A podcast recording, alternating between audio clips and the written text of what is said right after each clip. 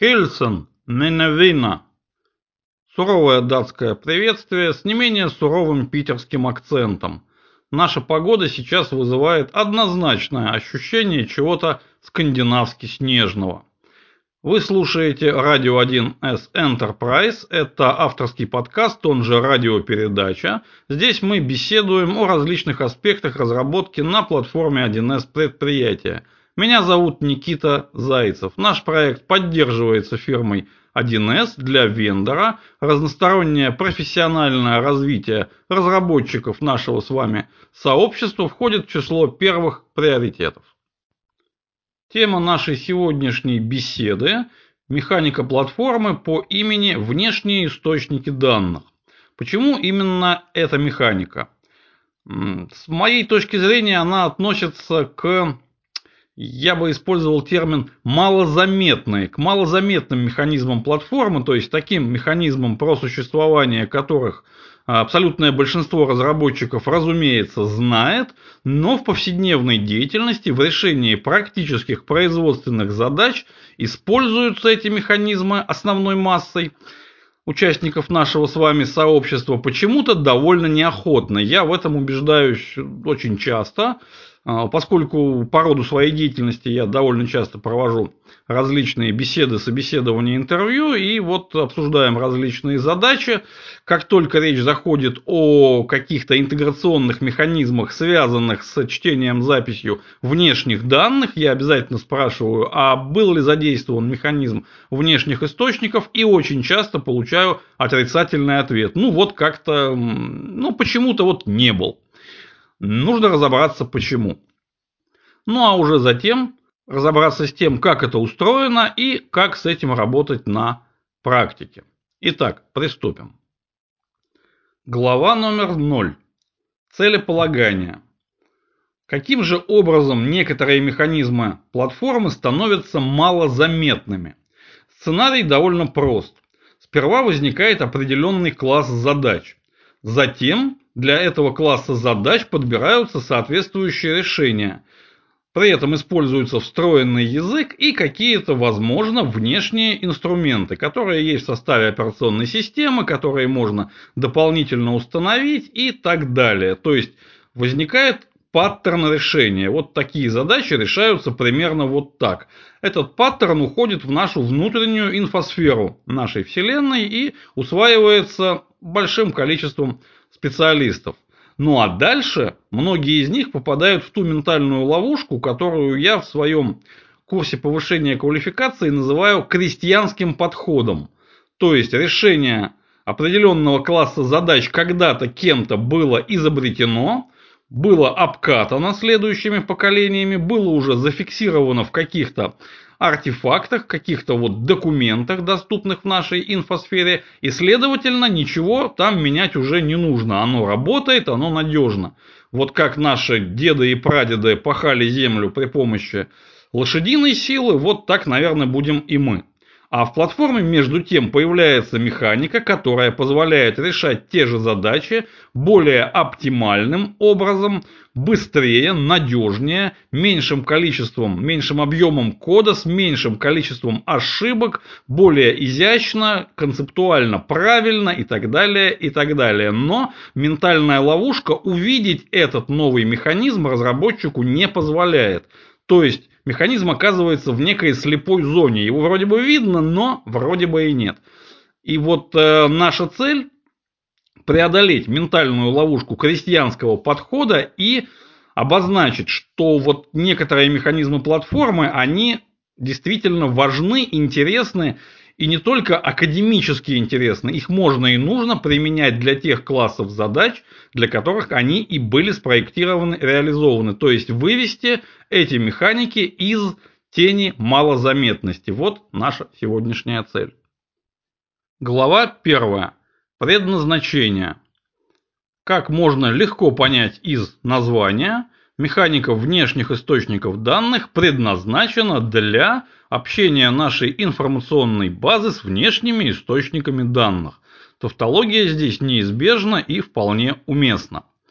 Под внешним источником данных здесь понимается массив структурированных данных, который расположен вне нашей информационной базы, то есть напрямую мы его не контролируем, и контролирует и управляет этими данными некая другая внешняя система, какая-то.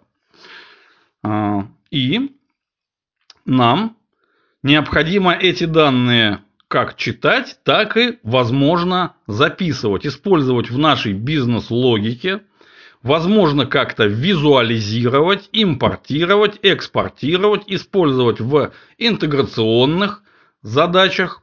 Ну, самый главный класс задач, где мы общаемся с внешними системами, внешними источниками данных, это, безусловно, задачи интеграции.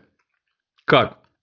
Единовременный, импортировать что-то извне, либо выгрузить что-то вовне, так и регулярный, поддерживать регулярный обмен, возможно, двусторонний. Но э, к практическим примерам мы, разумеется, обратимся, но чуть попозже.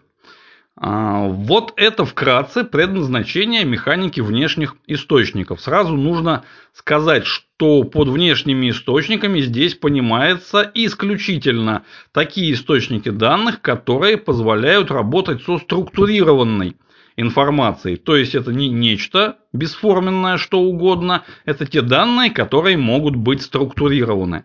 А, мы здесь, ну, под мы понимается платформа, умеем работать с двумя разными классами источников. Это табличные источники, Базы данных, внешние базы данных различного типа, различного формата. Важно, что они построены по реляционному принципу. Таблицы, поля, записи. И второй класс источников – аналитические источники данных. Это OLAP-системы, то есть системы анализа, которые для внешнего мира, в том числе для нас с вами, предоставляют так называемые кубы. Поэтому внешним источником данных может быть либо табличный, вот такой вид таблица, либо аналитический вид, то есть аналитический куб. Вот либо это, либо это. И вся механика внешних источников построена на том, что мы каким-то образом, прозрачным для программиста прикладного, соединяемся с соответствующей внешней системой по тем протоколам, которые она поддерживает, и работаем с ее данными изнутри нашего контекста.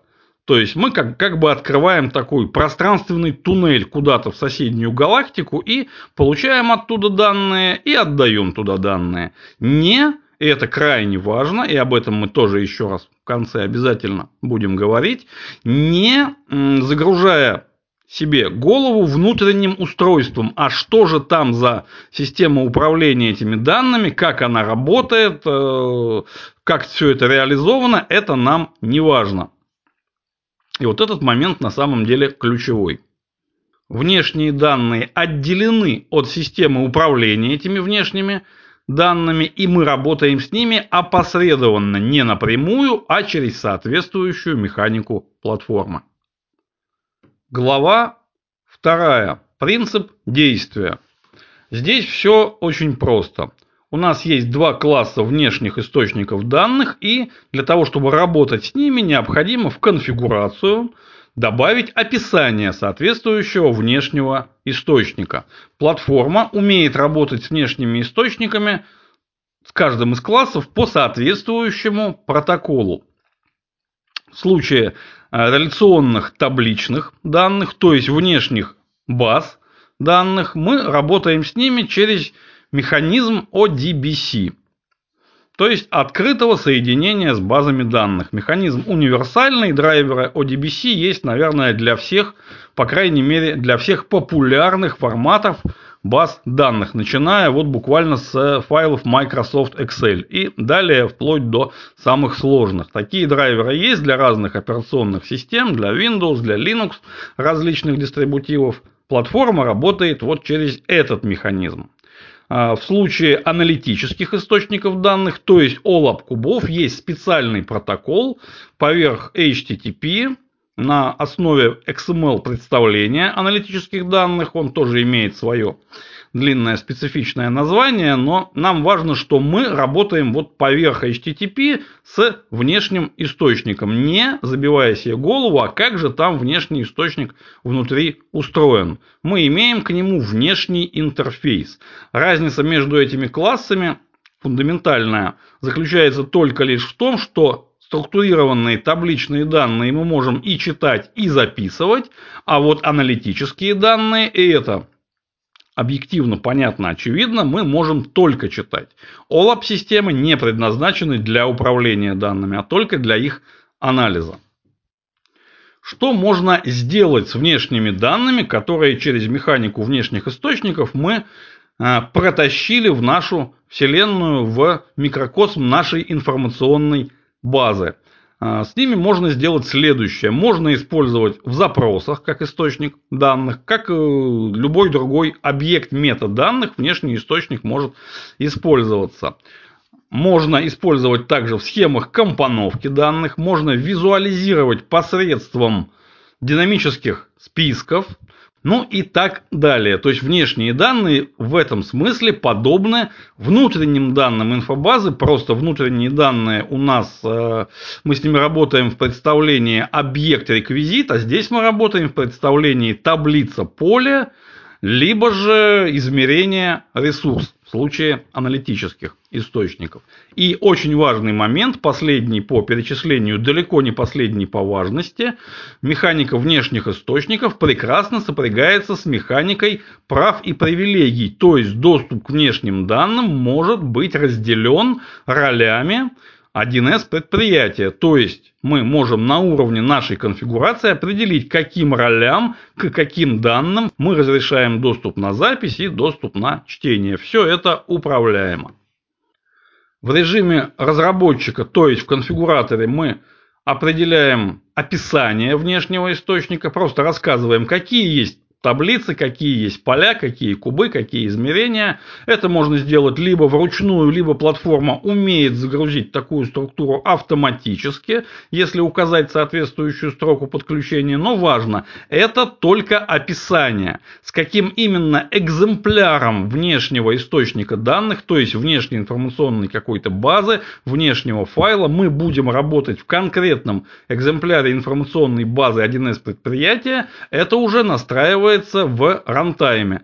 То есть в режиме предприятия мы для внешнего источника указываем конкретную строку подключения, тем самым порождая туннель между нашей инфобазой, то есть конкретным экземпляром, и конкретным же экземпляром внешней базы данных, либо внешней аналитической системы. Ну а когда такой туннель открыт, по нему можно прокачивать данные в обе стороны, как на передачу, так и на прием загружать и выгружать, получать и передавать. Глава 3. Практические примеры. Как говорил один покупатель сырной лавки, не будем мудрить. Чеддо. То есть я не стану придумывать какие-то синтетические примеры, а возьму вполне реальные, про которые мне достоверно известно, что было сделано и когда и кем. Пример первый. Миграция данных из некой старой древней системы учета рабочего времени в информационную базу ZUB. В замечаемой системе данные хранятся в наборе файлов формата DBase, то есть DBF, и необходимо их читать и данные записывать в зуб ну, с какими-то преобразованиями, сопоставляя с теми данными, которые в зуб уже есть, возможно, в несколько стадий, там процесс не совсем простой. Как было сделано? Было сделано очень просто. Ручное чтение через механику объекта XBase, предоставляемого платформой, структура таблиц, полей, связи, проверки типа и так далее, и так далее. Все это описано вручную в управляющем коде. Кода очень много, он довольно сложный. Как нужно было сделать? Нужно было описать таблицы поля в внешнем источнике данных, подключиться к необходимым файлам, и затем можно было эти данные прочитать посредством системы компоновки данных, то есть определить набор данных вот по внешнему источнику, определить при необходимости набор данных по уже данным самой инфобазы, каким-то образом эти наборы сопоставить, если необходимо, дополнить, обработать и получить готовый результат.